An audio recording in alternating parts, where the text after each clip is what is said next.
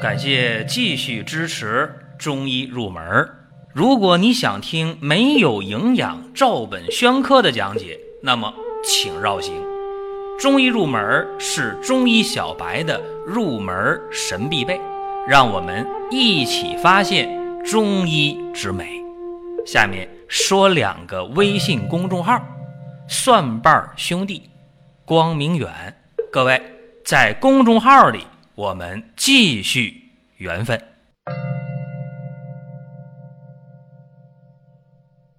今天的话题是辨证论治与辨病论治。长时间以来呀，大家就把头疼医头，脚疼医脚，就把这种医生就贬为最没本事的医生。大家是不是有这样一个共同的看法？另外，很多中医也强调啊，辨证论治，呃，是非常高大上的事儿。那么，对这两个问题，实际上啊。今天我都要去一一的说明，让大家真正的了解到底如何去看病，更有针对性，更贴切实际。当然，包括辨病论治啊，说你看着是啥病你就治啥病啊，在过去也认为说这个没啥本事。其实我觉得呀，辨病论治、辨证论治，包括头疼医头，脚疼医脚。这些东西你都不要把它弄得过于高大上，也不要把它看得非常的不入流，都不对。单纯的强调某一方面都是不完整的。其实往往需要多方面结合，才能把一个问题处理的非常得当。就包括说辨证论治吧，或者四诊合参、望闻切相结合，这是中医的精髓。但是说实在的，这些呀，你在用的时候还需要“灵活”二字加以配合。我们回过头来说古人啊，说古代的时候有今天的这些生化检查、影像检查，今天这些各种的放射性检查有吗？没有。那既然没有这些检测手段，那古人往往就是根据某一个症状。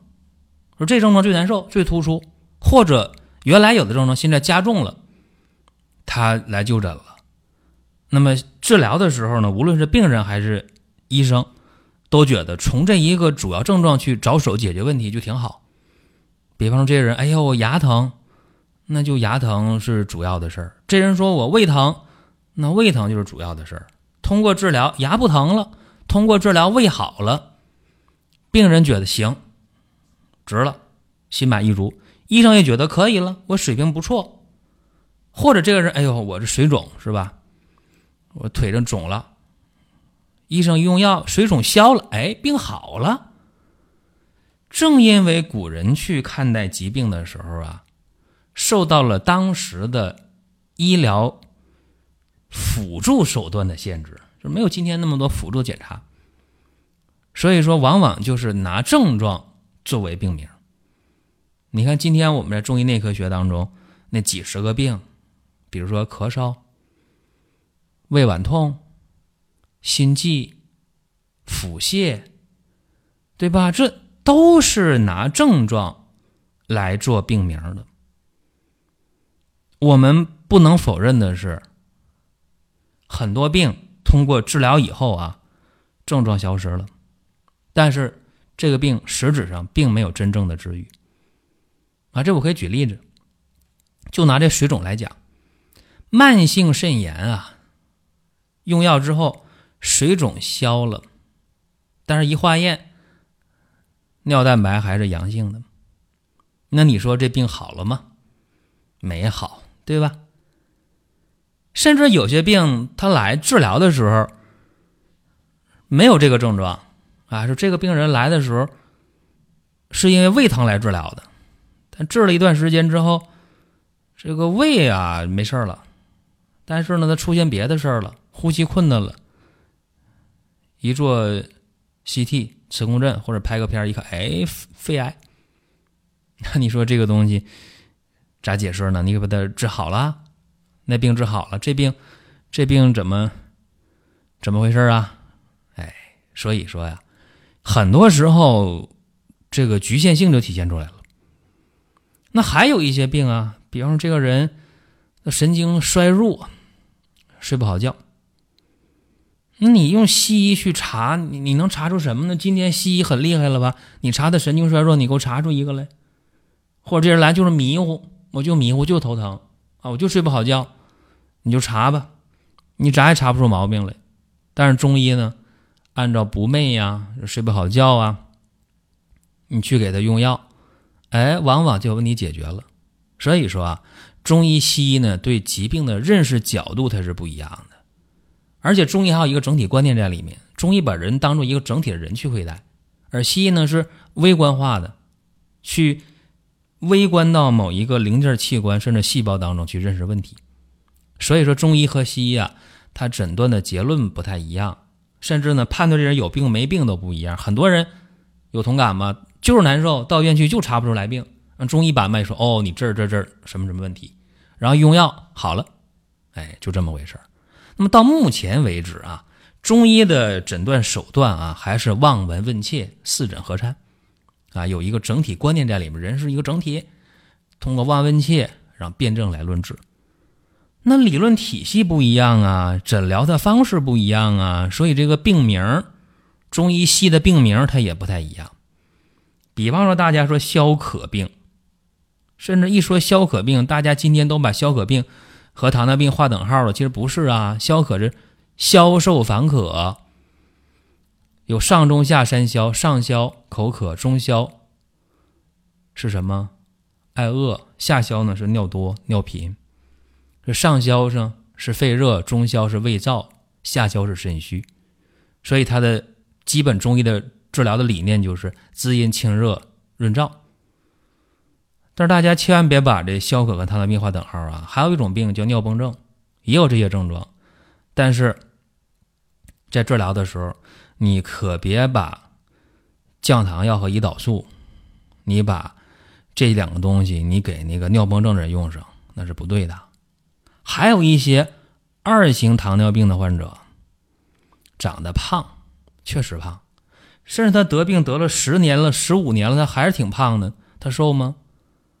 他不瘦啊，他不消瘦啊，甚至很多二型糖尿病患者得病了很多年都没有出现尿频呢、爱饿呀、口渴的情况没出现呢。那有些人他不是体劳动的，他哪有这症状？没有啊。所以说啊，也不能简单粗暴的说，哎呦，糖尿病啊都是阴虚燥热，那不是这么回事啊。所以你看问题不能简单粗暴，相反，这些比较。胖的二型糖尿病患者，往往在中医当中就归纳为痰湿的状态，按痰湿去治，那效果就非常非常的好啊！你看，所谓辨病治疗，本质是啥？辨别每个病它不同的病理特点啊，不同的发病的病机，然后翻回来再去遣方用药。那阴虚燥热的，那就滋阴润燥清热呗。这种糖尿病患者是大多数，但是刚才我讲那就胖二型糖尿病患者多饮多食多尿消瘦都不明显，属于痰湿的一个状态，怎么办？祛痰化湿啊，对吧？你这样的话，你在治的时候效果就非常好了。所以辨病辨证，你都得灵活的去用。那还有些人现在就把西的东西呢。当做了金科玉律了，说：“哎呀，现代的药理已经证明了啊，说那个石斛有降血糖作用，啊，黄连有降血糖作用，黄芪有降血糖的作用。但是你可别忘了啊，黄芪是干啥？是补气药，黄连是清热解毒药，石斛是养阴药。这针对的可是气虚。”阴虚、内热，那你要是一股脑的就把他们就给用上降血糖去了，不分具体的病，不分具体的症，行吗？这就不行呗，是吧？那还有啊，咱们说这肺结核，近些年啊，肺结核发病率提升了，啊，发病率比以前高了。那么肺结核这个病，中医说了，哎呦，说这个病啊是阴虚肺燥劳虫袭肺啊。中医说你是痨病鬼，肺痨是有痨虫。当然了，现代人知道啊，这就是结核杆菌的一个传染，是这么一回事。抗结核治疗就就可以了。早期联合足量、规律、全程的去用。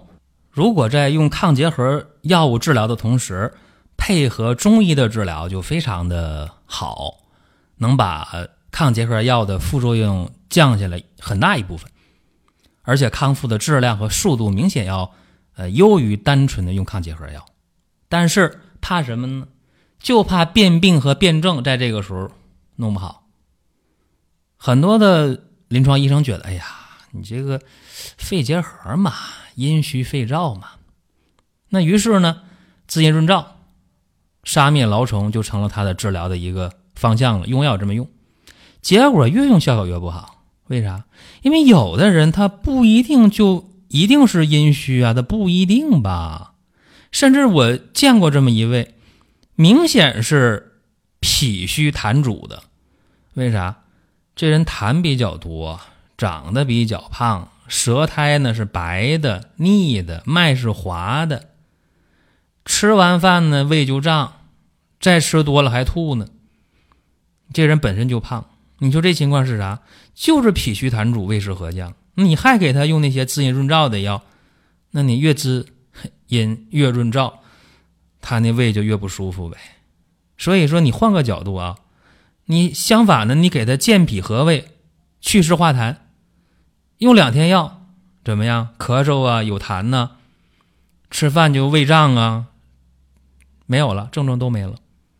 所以说，大家不能钻那个牛角尖儿，并不是所有的肺结核患者都是阴虚肺燥的，不是的，就是变病和变症，你给它结合到一起去。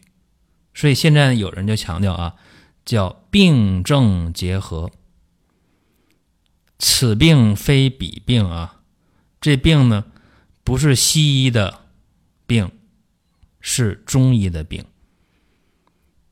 所以这叫什么？叫辨病变症，往一起结合。还有啊，就是说，除了变症变病以外，还得把症状给它对上。这就开头我讲的，别把那头疼医头、脚疼医脚的医生当做庸医，真不是啊。有的时候。你得灵活的看，你比方到急诊室了，很多时候一些打架斗殴、皮外伤出血了，这时候你来了，患者你给他干嘛呀？你就得头疼医头，脚疼医脚啊，流血呢，开放性伤口在那儿呢，干嘛？缝上，对吧？清创缝合呀，这没什么可说的。这时候你要考虑什么呢？清创缝合那边你拍脑袋大口子缝完之后了，这边你到。影像去查查 CT 查磁共振都可以啊，千万别干这事儿啊！这边血还流着呢，就弄到影像那边去查去了。哎呀，我给他先弄明白是啥病，我再给他缝合，那不是糊涂蛋吗？对不对？所以各位啊，咱记住了，别去在那儿钻牛角尖儿。哎呀，我中医的整体观念呐，辨证论治啊，治病求本呐，呃，四诊合参呢，我多大优势啊？那西医那个头疼医头，脚疼医脚不对呀。怎么怎么样？还有一句话呢，急则治标，缓则治本呐。那么急的时候，你就先对症的，针对症状解决问题呗，这不就可以了吗？好了，多的就不讲啊，咱们今天讲这些，抛砖引玉吧，希望大家能够辨病辨证，灵活的去用啊。最终的目的是什么呢？是健健康康。在节目结尾讲两件事儿。第一个，关于二零一八年秋季的鲜人参，各位别急啊，在月底、八月底、九月初会给大家及时的发货。最近呢，我们会把鲜人参上架，大家可以下单购买。还有一个就是情人节，中国情人节的活动，店铺的商品先降价啊，不是涨价，先降价再参加活动。非常划算，各位赶紧行动！好了，想听什么内容也可以互动告诉我们，我们下一期接着聊。下面说两个微信公众号：蒜瓣兄弟、光明远。各位在公众号里我们继续缘分。